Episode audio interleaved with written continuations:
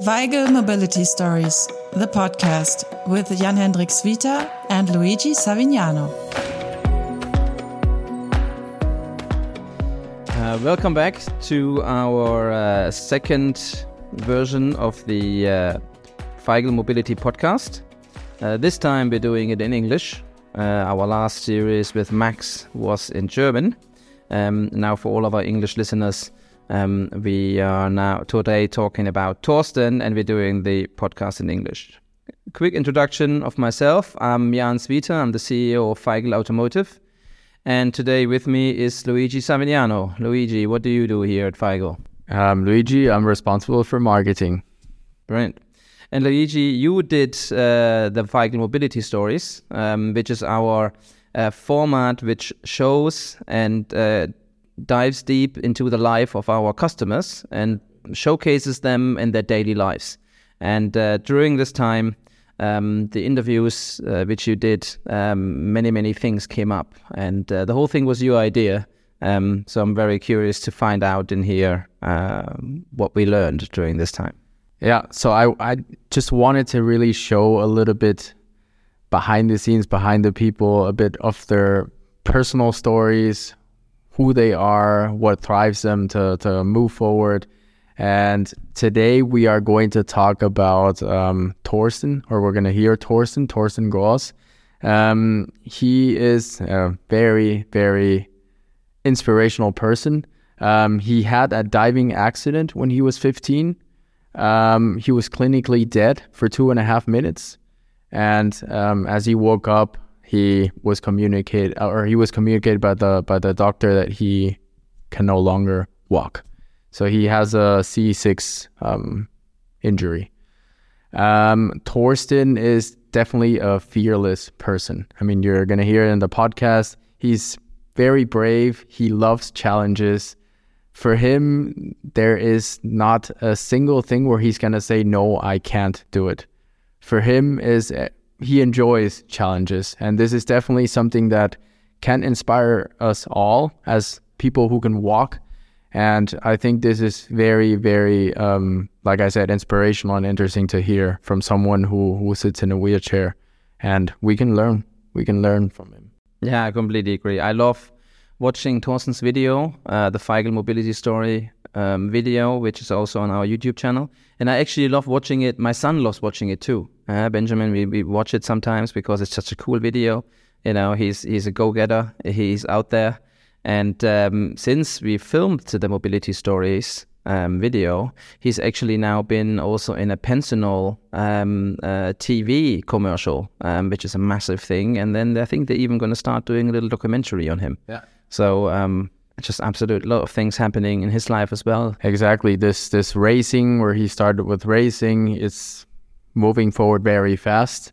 Like you said, he's now sponsored by Pennzoil. He did a video. He probably will have the documentary. He also has a foundation, Just Hands Foundation, where he um, wants to push the or to give people the opportunity to drive in um, professional race car tracks with our hand controls or with hand controls. Of course, it's good that it's our hand control, but um, in general, he wants to give the possibility to people to drive in race car tracks with hand controls and to let them enjoy the opportunity to feel this adrenaline. Like you said, your your son enjoys it. I'm very sure everyone enjoys it. Yeah, he also enjoys the the part where where you see you know how you overcome difficulties. You know, you know he can still do it without using his legs and uh, being a little bit uh, limited than than than maybe I am, which Torsten doesn't agree with because he doesn't see himself limited. So I think let's dive right in. Let's find out and hear more about uh, everything he told you, um, which wasn't part in the video and which we the rest of us didn't hear. So I'm very curious to find out and uh, um, yeah, let's let's let's deep dive right in. Torsten, you had your accident at the age of 15. That is very young. Do you consider this to be an advantage or a disadvantage? It's the best time to have an accident. The reason why it's the best time is you go through stages in your life and things continue to change. So even if you were a walking 15 year old, by the time you're 17, things are different. By the time you're 19, things are different. Then you graduate college, then you have your first job. Everything is changing. If I had had my accident at 35, that's I've had a routine for 15 years. Now trying to change my routine, that's difficult. But life was changing no matter what when you're a 15 year old. So then you just adapt a little differently. And younger people adapt to things a whole lot quicker than adults do, right? We're curious when we're younger, we're stubborn when we're younger. Uh, we're not told that we can't do things because our imaginations just are pretty awesome. And so that's why I'm actually really happy that at 15, that's when I had my accident. Every time you and I talk, Torsten, you are full of energy. Um, now, please tell me, what motivates you?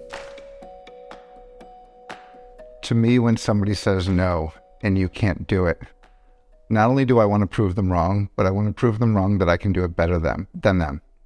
So to me, doing just hands and doing racing, I don't want to fight for equality.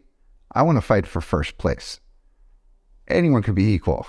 Let's let's not even try that as a goal. First place, even though I know we're not technically racing, that's what you're striving for, and you're striving for perfection. So if somebody says no to me, I'm going to say, okay, let's figure it out. The interesting part, though, is that people always look at how you do something. I think it is the result that you should look at. So even though I might do things differently than other people, the result is going should always be the same. That means I can't use my legs for certain things when I'm doing scuba diving or when I'm doing driving. But as long as the outcome is the same, that's the important part. Since birth, I've always been that type of person. And when you have an accident at 15, you kind of still think that the world is yours and you don't listen to rules.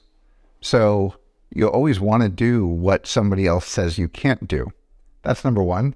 But number two is I'm a quadriplegic. And so they always say quadriplegics can't do as much as paraplegics. Oh, that really annoyed me. So I said, fine. If a paraplegic can put their pants on in one minute, well, then I'm going to put my pants on in 59 seconds because I don't want anybody to think just because I'm a quad, I can't do something. So, as an example, only a small group of quads live alone or tetraplegics live alone and are independent. When I was told that I couldn't be independent, that really bothered me. And I said, well, fine, I'm, I'm going to do it myself. So I used to have an aide that came every other day and I locked her out of my house and I said, I'm going to do everything myself and I'm going to figure it out. And after three days, they had said, well, you're going to die if we don't help you. And I said, that's okay. I'm going to figure it out my on my own. So, as long as you have the ability to think creatively and think about how you can do something and work with people that want to actually help you and say, well, it's not normal, the normal way we do it, but it's a way that we do it, then we can accomplish doing hand control driving. We can accomplish being a rescue diver. We can accomplish anything you really want. Um, so it has been in me since the beginning. Um, yeah, I don't think I'll ever lose it. it seems like that's a very big part of your life is about racing.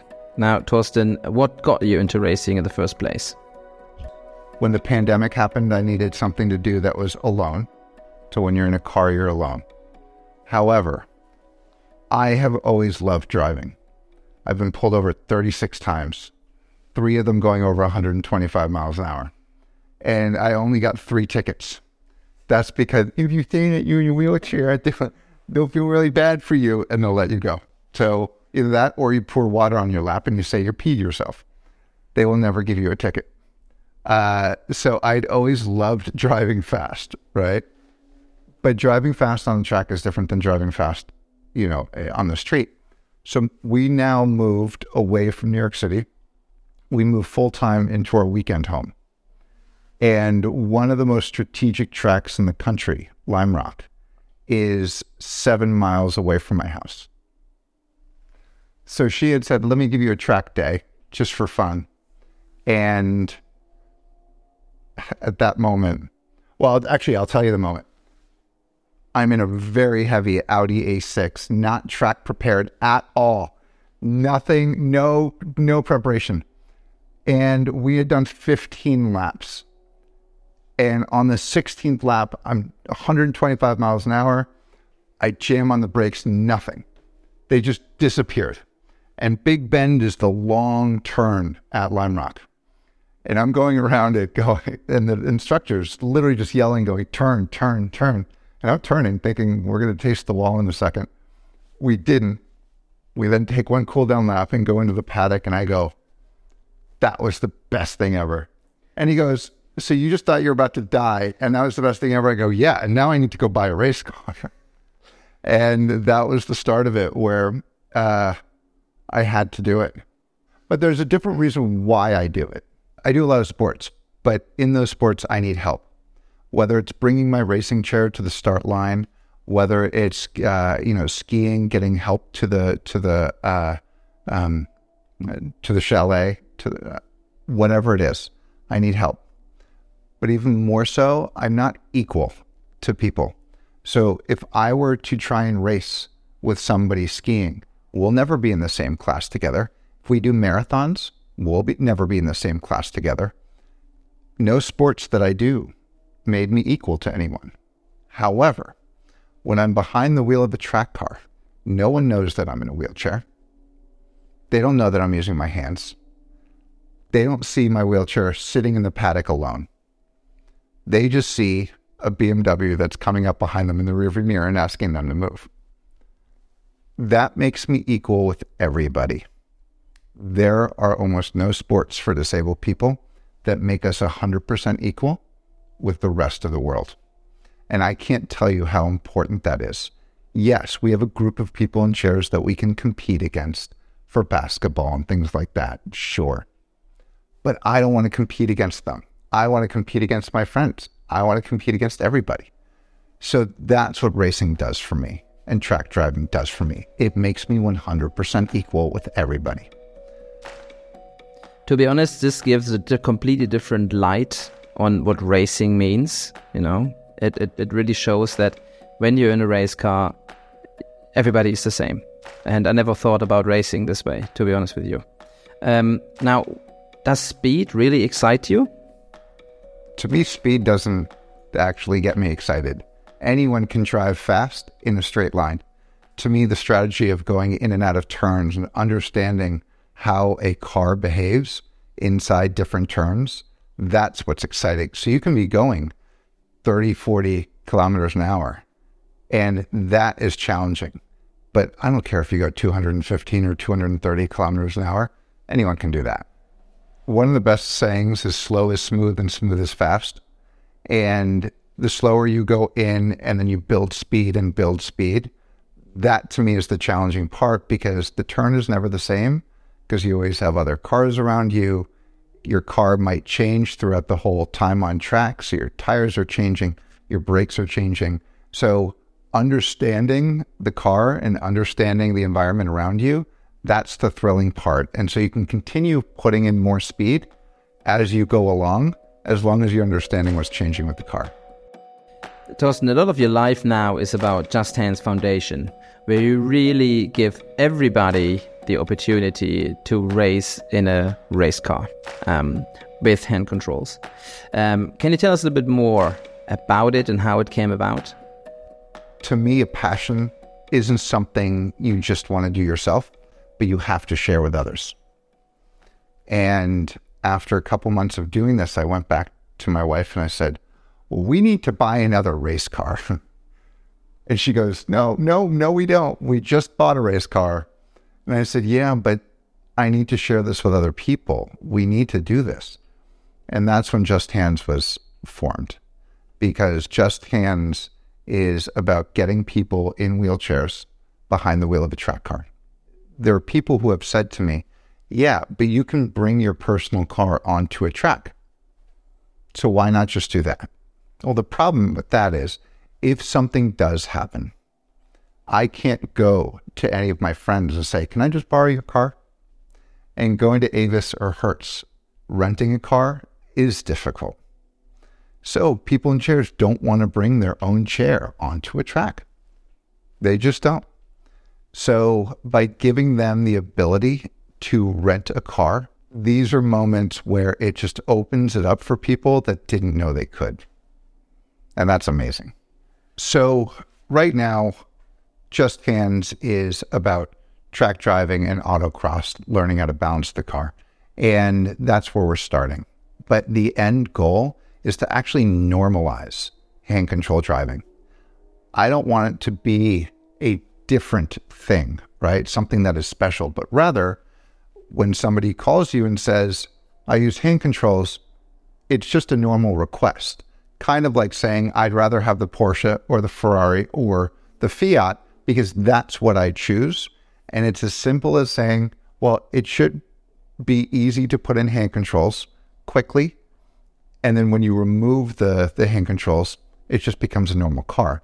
So at the end of the day, the Just Hands logo and brand should really stand for this car has hand controls and you can use it if you need hand controls. But other than that, it's the exact same car as anybody else. Can you describe to us what a race car needs for a person with disability? The things that make a hand control car perfect for somebody in a chair is obviously the hand controls, but then seating position. So for people who don't have great use of their back muscles, being able to have a four point or six point harness that really attaches you to the car. Then having Velcro that tapes down your legs so that they are very sturdy in the car and they don't move anywhere. And then the fourth one is the um, the knob on the steering wheel. Some people like to use it, some do not, and that's okay. But the option to be able to control with a steering knob is incredibly important. Other than that, the car is incredibly stock and uh, is just as good as the driver is that's behind it. So I was invited a few times to the racetrack and I was able to walk down at the pit.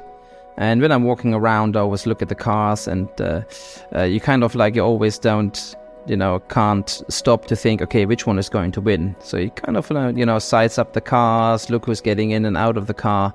And uh, I very often find myself sticking with the, the speedest car I see. I was like, okay, this one, this is the winner. And um, at the end of the day, uh, it turns out that car probably didn't win at the end of the day. So, um, do you also think there's a lot of judgment going around on the racetrack? Everybody thinks the nicer the car you have, the faster you can drive. Money doesn't buy skill. And so we were, I was following a Ferrari who had really bad tires and a really bad driver. And I caught up to them in the S turns on my track and then I passed them.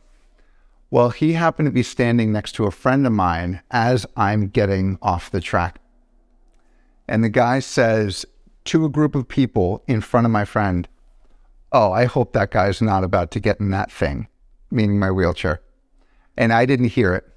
So I hop in, but he gave me a look as I was passing him. And I smiled and I knew what he was thinking. And all I said was, I don't need two working legs to beat your car. I paused and I said, and you paid way too much for it. And I kept going. And he then looks at my friend and says, if that guy weren't in a wheelchair, I would have punched him right in the nose. And my friend just started laughing. He goes, no, that, that's Torsten. That's, you know, but he was the one who judged me first. He judged me thinking that just because I have a slower car and I'm in a chair means that I can't beat him. Wheelchair not. Tall, skinny, fat, ugly, you know, pretty. It doesn't matter when you put your helmet on, right? You are now as good as a driver as you are, regardless of what you use. I do understand it as well, though. We judge things that we don't know. And that is inherent for us as humans.